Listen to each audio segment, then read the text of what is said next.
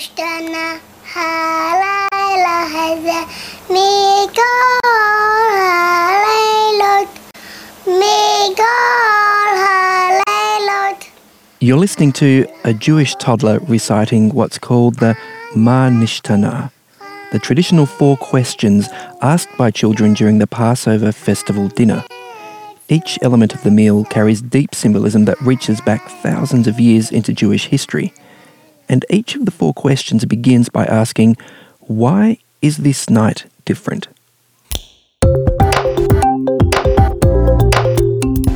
This is Signs of the Times Radio with Kent Kingston.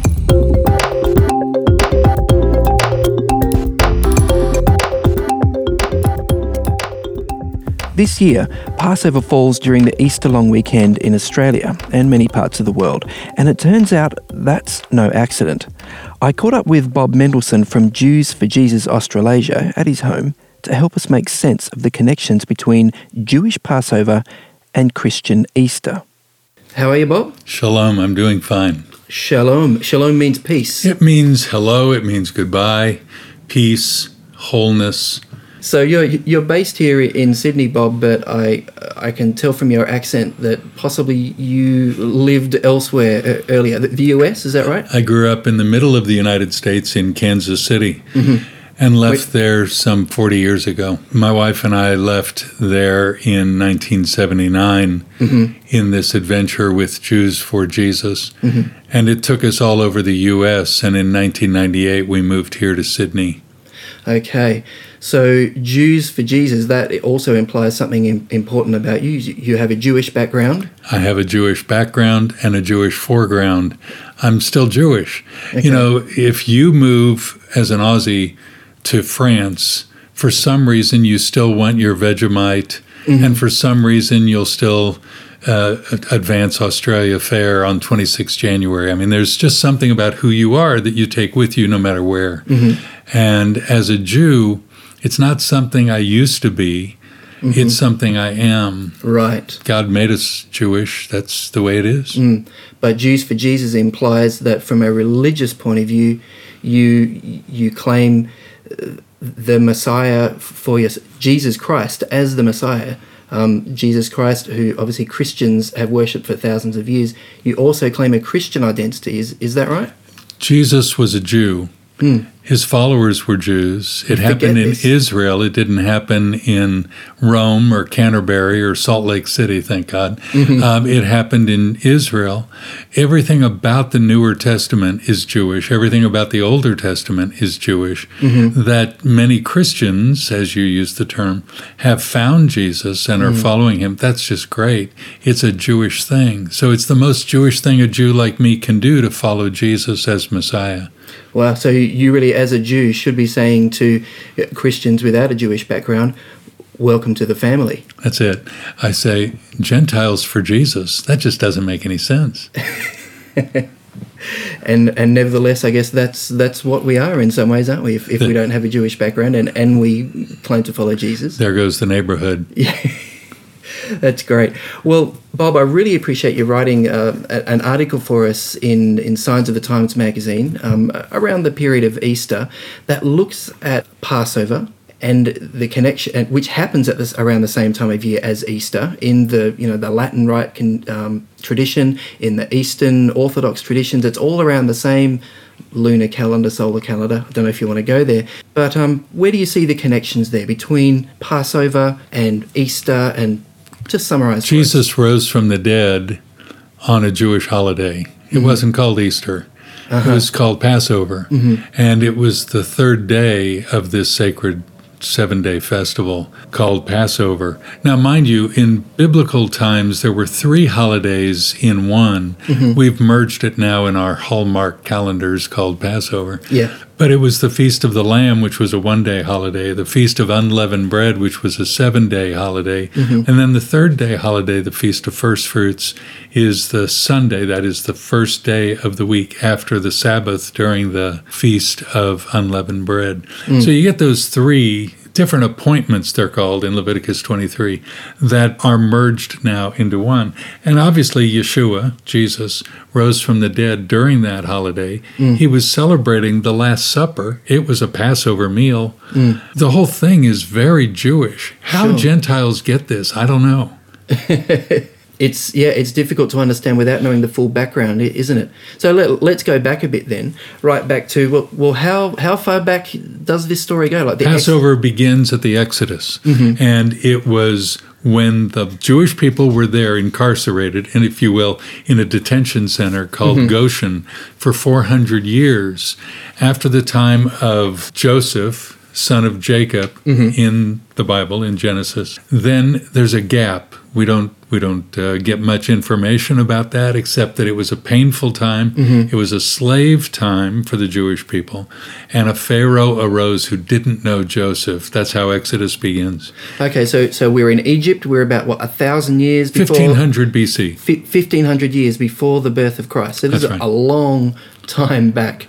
Okay. Well, when you think about it, the New Testament, the new one, Mm-hmm. it's 2,000 years old. which is already pretty old. So I'm saying this is just a little bit older than the New Testament. sure. sure. Okay, so so we have the, the the Israelites or the Hebrews or the Jews, what whatever we want to call them. Right. Well, today we're Jews. Back then it was Hebrews, and they were incarcerated, slaves.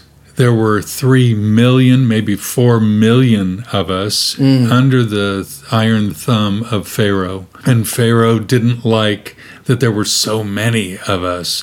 What if they rise up against? So that typical, typical um, tyrant megalomaniac who says, "Uh oh, I better squash them a little bit more because they're going to come up against me." Well, to, to this day, you see this in a lot of nations of the world. If a minority is sort of growing or immigrating a lot, there is fear, isn't there? It, well, certainly among those who should be afraid.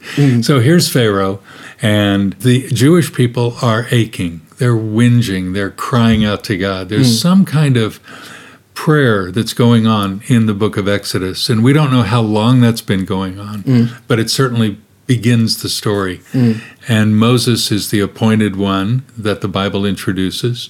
He is this little kid, three years younger than his older brother Aaron, and his older sister, who somehow involves herself in raising the boy, getting him out of the bulrushes.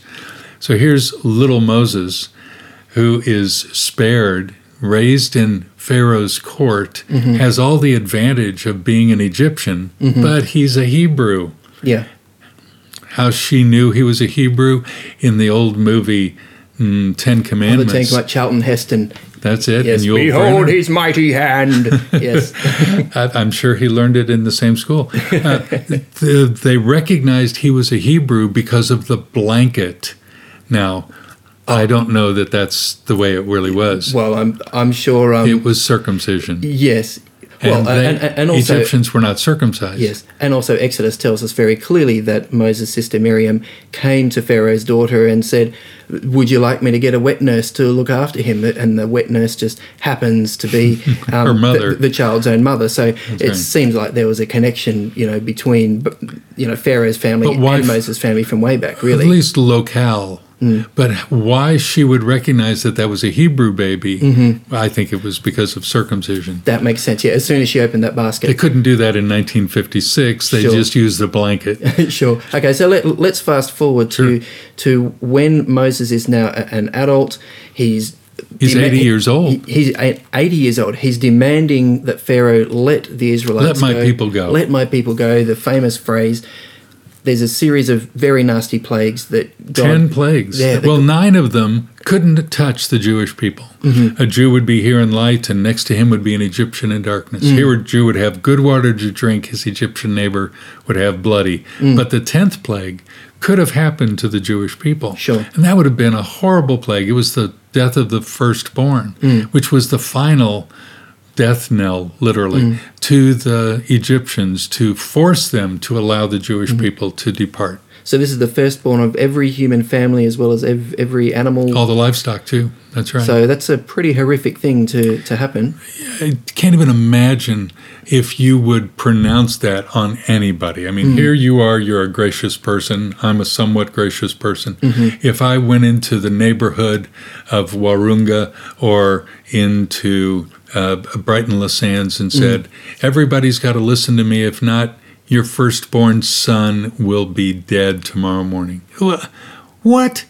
I wouldn't want to put that on them. It's it, it's horrific, but I, but I guess there's 400 years of slavery behind that. That at, at least from the Jewish retelling of the story must seem somewhat justified. as well as the squishing, the the, the forcing under our, his thumb mm. of and, and the increased penalties. Mm-hmm.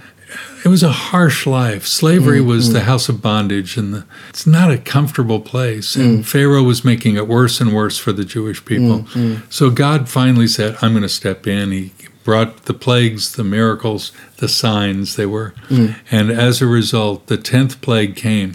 But before that happened, God told Moses to take a lamb and tell everybody take a lamb, mm. Kill it, put the blood on the doorposts of the house, almost like a safe haven sign. Mm-hmm. If you put that on the door in the correct way, then when the angel of death comes through, you'll be spared. Mm-hmm. That's mm-hmm. it. It seems such a weird thing. Hang this flag outside your house and you'll be safe. Uh, put a big X on the ground in front and you'll be all right. Yeah. We were redeemed mm. from Egypt by the blood of the lambs. And that is a massive instruction to the Jewish people, mm-hmm. not only for that moment, but throughout history. Mm. So we have to keep that in the back of our mind. Mm-hmm. Why would blood do anything? And why would lambs? And so, anyway, whatever that was that spared the Jewish people, then it affected those who did not put blood on the door in the mm-hmm. correct manner. And in the wailing and screaming and t- terror that that would have been, God, through that, delivered the Jewish people. So we left that night, at night, at midnight, mm-hmm. we left and went to the Red Sea and were mm. delivered from it. So the idea of the angel of death passing over the house is where we mm. get the word Passover. All right. Okay. So that lamb then is a symbol of, of a lot of things. I mean, first of all, it's a pure, spotless, you know, unblemished lamb. So it's a sign of perfection. It, it's innocent. Didn't do anything wrong to deserve being sacrificed. It's a, it's a sign of freedom because after that plague occurred, the plague of the firstborn, Pharaoh finally cracked and said, "Fine, you can go." And that's when the the Exodus happened that um, Bob Marley sang about later on. It's an inspiration to many, but uh, certainly Marley. and then and then we have this blood um, you know, this blood that is, is a, a cleansing thing so for centuries and centuries the jewish people continued every year to observe this passover feast every year around this sort of easterish sort of time of year right up to the time of jesus and into right up to Up today to today, yeah. Jewish people are still observing it. It's the beginning of spring up in the north. It's the beginning of autumn for us down here. But it was always um, something about deliverance, something about freedom, something about personalizing it. Hmm. In the book of Exodus, chapter 12, God tells the Jewish people that when we go into the land, we should observe this rite. Hmm. And when your children ask you, saying, what does this rite mean to you? Mm-hmm. You shall say to them, This is the Passover sacrifice that the Lord did when He delivered our houses, when He spared us from Egypt. So you hmm. get the idea that we're supposed to, this is the mandate to pass this on to the kids. Mm. And it's a formal, when they ask, you say. So one of the hallmarks of the modern day celebration of Passover is the four questions that the mm-hmm. youngest child always asks the Papa. Then, by mm. means of the answer, the Papa tells the story of the Exodus. Mm, and this was the the title of your article why is this night different you know on other nights we We do this X, Y, and Z, and but there are tonight four of we're them. doing this That's why, right. why the difference yeah And this is an important thing, even though the kid might know the answer today. It's just good to retell, mm-hmm. to retell, to retell the story, because it we forget or mm-hmm. We diminish its irrelevance, we diminish its importance, and the Bible wants to make sure, God mm-hmm. wants to make sure that we don't diminish the importance. You can't go very far in the reading of the Older Testament mm. until you find this phrase I am the Lord your God who brought you out of the land of Egypt. Yes. It's almost his signature. It's almost on mm. his calling card. Mm. Hi, business card. I'm God. It's it's even there in the Ten Commandments, isn't it? Like It's in, everywhere. in the Sabbath, in the Deuteronomy version of the Sabbath commandment, it says, "I am the Lord your God who brought you out of slavery, so you don't have to work on Sabbath." You know, you get a day off. Like in slavery, you never get a day off. No. it's it's right. just work the whole way. So in the the New Testament, or as you call it, the Newer Testament, which which I like, um, John the Baptist appears and he sees Jesus standing on the riverbank of the River Jordan, where you know John the Baptist is baptizing people. I've seen the actual place. You've been there. It's great. And there he- are eight churches right around there. Really? All from different denominations who swear that that's where he was, that that's where he was. No, he's over here, 100 meters. And I, please, Well, I'm, I'm sure there would have been more than one spot where where he baptized people. the water moves. Yeah. But on, on this particular occasion, John the Baptist saw Jesus on the riverbank, and John called out to the crowd, Look, the Lamb of God who takes away the sin of the world. And with the understanding of Passover behind us, that seems an incredible thing to say, like incredibly pregnant with meaning. Did- Especially if, of course, if it were not in a Jewish context. I mean, why not say, hey, here's the chook of God who Mm. takes away. The, I mean, why lamb? Well, because it's right out of the Passover idea, the Mm-hmm. sentiment. Also, Isaiah 53 alludes to the Messiah who would be like a lamb led to slaughter, yet he Mm. opened not his mouth. Mm-hmm. So you get that picture, as you described, of innocence earlier. At the same time, I think the Passover image is thick as thieves in that Johannine announcement. Look, meaning don't miss this. Behold, or in Philadelphia, we'd say, yo, yo, hey, Check this out. yeah, that's right. This is the Lamb of God. And when you say lamb to a Jewish person at Passover time, you're not talking about someone who's going to become prime minister, mm. but someone whose destiny is death. Mm-hmm. And it's the Lamb of God. So mm. it's not man's vote, it's God's vote. And he's sent him down to earth, mm. who takes away the sin of the world. Most people would say, well, there are sins. Mm-hmm. I mean, you've got plenty. I've got lots more because I'm older than you, but and I'm very creative. But this idea of sins, we never think of it in the singular. Mm. But John says that the Messiah, the Lamb of God, would take away the sin of mm. the world. And if you ponder that, and in John's writing, it makes so much sense that this is the sin of unbelief. Mm-hmm. That's the sin because the way into heaven is faith. The mm. way out is not, you know, killing somebody. The way out is unbelief. Mm. So he'll take away that unbelief or doubt or I'm not sure. I wish I knew. And he'll fill it with faith. If we mm-hmm. turn, if we behold, if we do that literally, mm. turn out of the way of sin and look towards heaven and say, huh, there he is. If, behold the Lamb of God. If you do that, he'll mm, take away the mm. sin of your world. Mm. So when when Jesus and his disciples are sitting there in, in the Last Supper, you know, I guess we're all visualizing Leonardo da Vinci's you know famous painting. Jesus says some things to his disciples. He's he's he takes the cup of wine and he says, you know, take this and drink it. This is is my blood spilt for you. He he has some unleavened bread there, and he says, take this and eat it. This is my body. Is this a part of the Passover service that- that fascinating- Jesus was participating it's certainly in? ca- wine and, and bread, as we talk about in the article, are are rife in modern day observance. And if mm. you go to a Jewish bookshop like mine in Bondi Junction or mm. any number of places, and you look for, could I get some Passover stuff? Mm-hmm. They'll give you matzah, they'll give you a chalice, they'll give you a matzah cover. I mean, mm. really, it's just bread and wine. Yeah, ma- matzah is the unleavened bread, isn't it? Yes, that's Yeah. right.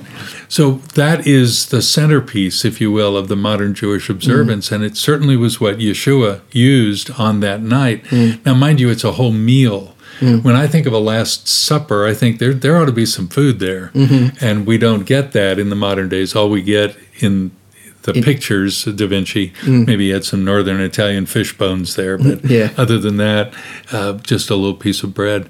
But what happens is the meal in Jewish in the Jewish world, the meal always begins with bread breaking. Always. Mm-hmm. Yes. When you read in the mm. Bible about the breaking of bread, mm. don't read communion. That's not it. No. Breaking bread means they ate together. And, and Jesus often paired it with saying grace, didn't he? Well, that's when he, you do it. He, he broke the bread and said, you know, and he gave thanks. yeah, gave thanks. Right. Yeah. So that that concept of opening a meal with bread, okay. But in the Gospels account, we see that in the middle of the meal, Yeshua takes bread and breaks it and blesses it and says, Take, eat, this is my body. Wait a minute. That means he's actually starting a new meal in the midst of a meal. Mm. That is something you can't miss because mm. if you miss that, you'll say, Well, it's just a pedestrian thing. You took mm. whatever. But he says, You know, fellas, you're doing this in remembrance of the Exodus. Good on you. It's mm. right.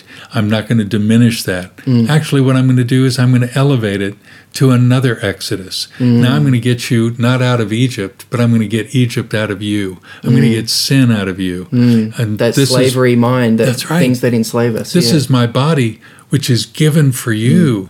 Do this in remembrance of me. I'm giving my body as a sacrifice to deliver you out of sin. That which John the Baptist, he wasn't a Baptist, John the Baptizer, what John announced at the River Jordan is now enacted mm-hmm. when he says, I'm going to die for you, basically. Mm-hmm. And the wine, mind you, today we drink four cups of wine. yeah. Now we only have one cup in front of us, mm-hmm. And we're drinking from it four times. Mm-hmm. And each one represents a different verb in what God did when He brought us out and delivered us and mm-hmm. freed us. Yeshua took the cup after the meal, which is the cup of redemption, the cup that points us back to the freedom from Pharaoh and the blood that was dripping on the houses. And He said, This cup is the new covenant in my blood, mm. shed for the remission of the sins of many. Drink this, he said, and when you do, do this in remembrance of me. So now he says, don't remember the blood of lambs, remember the blood of the Lamb of God. Mm-hmm. And it's not going to, again, that same idea of deliverance. It is so important for the believer to get this. Mm-hmm. Because it's not just well, I don't know. Uh, what do you got to drink over there? Seven Up, Coca Cola, uh, mm. gin and tonic. It doesn't matter. It mm. does matter. Mm. It was what they were using there to remember something else. He memorialized it yet higher. Yeshua was always raising the bar, not diminishing it. Mm, wow. So you- you've been to my church, Bob, and you, you've presented, you know, some of these truths. You've done another really interesting one on the Feast of Tabernacles, I, I think it was. Fascinating stuff. And, um, you know, if you are a believer and a, and a churchgoer who's listening today, yeah, consider getting Jews for Jesus to come along to your church. It's, yeah, really fascinating, faith deepening stuff. Do you find that people, after you've presented this sort of information, um, say that it has deepened their faith? It has not only deepened, it's widened, it shocked a lot of people. Why? Shocked in, in what sense? shocked in the sense of surprise. Wait a minute, I thought the Bible began in the Gospel of Matthew, they will say. Oh, okay. Even though, of course, there's that decorative part from Genesis to wherever they end, Yeah. Malachi or Second Chronicles. Only 39 books, the, you know, like at least t- three quarters of the whole Bible or something. It's a, it's just no. It's the other half, and it's the half that I don't understand, and it's prehistory, so I don't read it. Mm-hmm. I mean, they have all kinds of misunderstandings of it, or that it's only poetry, or Mm-hmm. that it's only all about Jesus Christ. They don't know that it's really the history of the Jewish people and our thoughts and writings Mm. for centuries.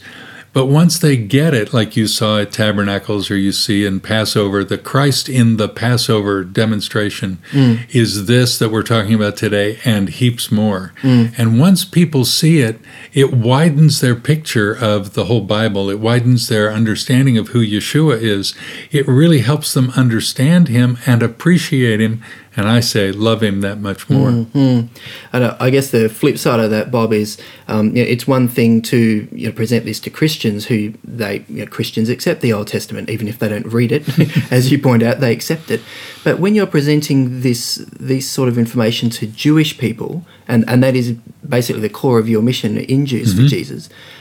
Um, they don't accept the New Testament necessarily, and the Old Testament is very precious to them. How do they relate to the sorts of this sort of To say that the Old Testament is precious to them is maybe a little too generous.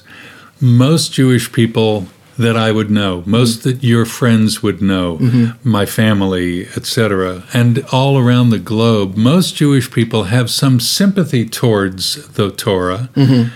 but real ignorance about it. Oh, really? And so when I say, well, they might know Abraham or Noah because of mm-hmm. a movie, but and Moses because of Ten Commandments or mm. Adam Sandler, but they really don't know anything about King David or Solomon or Isaiah. My goodness, once we hmm. get to the prophets, uh, I don't know Isaiah Thomas from hmm. Isaiah the prophet. I just don't know. So, th- so there aren't too many people like memorizing the first five books of the Bible Not before their bar mitzvah sort, sort of thing. That, I mean, that's that's certainly in the small segment of the Jewish community within the the global Jewish community. But hmm. most of the Jewish people today, here in Sydney or in Melbourne or around the country, here in Australia, Singapore, nah.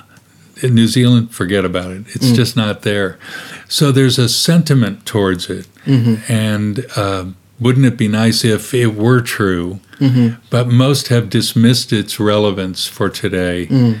so, so essentially, you're you're reaching very secular-minded people. Is, is that what you're saying? We're saying? also reaching the Orthodox mm. who do have an understanding. I was raised as an Orthodox Jew, mm-hmm. and for me, coming to faith had to match what the Older Testament said in my understanding. But for most, I would say the bulk of the Jewish people today are secular. Certainly in Israel, that's true. Mm-hmm. And uh, mostly around the globe, that's true. Mm. As a result, the people whom we reach are going to be in that same proportion. Mm-hmm. Most of them are going to be secular, some are mm-hmm. less. I mean, Yeah. Well, look, I mean, most people in Australia and New Zealand are fairly secular minded, even if they do nominally identify as Christian. So th- this connection between you know Passover, the Lamb of God, Jesus, what what sort of power or, or influence or, or impact or relevance do you think this has for the you know the average person on the street in Australia and New Zealand today? there's a federal holiday before Easter. Mm-hmm. It's called Good Friday. Okay. What makes it good? Mm. What kind of God would call Good Friday good? Mm. I mean, when you think about it, Good Friday, let's see, what is it? Oh, it's the death of Jesus. Mm. That's good. Doesn't sound like very good news, does not, it? not to him, mm. and not to his mother, and not to his friends. Wait, that's our guy, dead, crucified. I mean, it's a m- horrible death. You think, you think of all the types of death that are out there. That's one of the worst on the planet. Yeah, that's right. And here he endured that, and we call that good. But we call it good in church history because, yeah, without that, you're not redeemed. Mm. Without the death of Messiah, no one can be forgiven of their mm. sins. Without the blood of the Lamb, the angel doesn't pass you by. And it's a result. It's the angel mm. of death, which means you're going to die. So it's a, the great exchange. God made him who knew no sin to become sin on our behalf, that we might become the righteousness of God in him. So it, it's basic gospel teaching when it comes down to it, doesn't it? If if you, you look into your life, you look into your heart, you know you've messed up a, a lot of things, and and basically you're a selfish person. God is offering you a, a way out. He's offering you a, a new life. And this gospel is didn't begin in Matthew one. Mm. It's an historic Jewish, Jewish relevant, mm. Jewish infused mm. religious perspective that's good not just for Jewish people but for all people. Wow. Hey, thanks so much, Bob. I, I really appreciate your time, and, and I really hope that um, our listeners will, you know, perhaps go back to Exodus, you know, check out that story, um, go to the New Testament, check out the story of, you know, Jesus and the Last Supper, and try to make some of those connections and realize some of the depths that are there. The article will cover a lot. The Jews for Jesus Australia website will help a lot. They can come if they're in Sydney. They can come to our bookshop in Bondi Junction. Well, for, for those who can't, what is the website? D- uh, w w w. Do people still do that anymore? It, it depends. Some websites need it, some websites don't, really. Oh no, nobody Yeah. needs it. Yeah. Um, Jews for Jesus, all spelled out. dot org. Dot au. That's easy. That's easy. Jewsforjesus.org.au. If that doesn't work, try putting W's in front of it. Or after it, just put W's all through it. no, the point is uh, they can just Google Jews and Jesus, and it'll get right to us. Oh, that's great. Thanks very much, Bob. Um, Pleasure, Ken. Thanks for what you're doing um, with your work, and yeah, thanks for chatting with us today. Shalom. Shalom. Today's episode was based on an article appearing in this month's Signs of the Times magazine. A subscription is just $26 for 11 issues a year. To find out more, visit signsofthetimes.org.au. Signs of the Times has been published in Australia since 1886 and is proudly produced by Adventist Media. This is an Adventist Media podcast.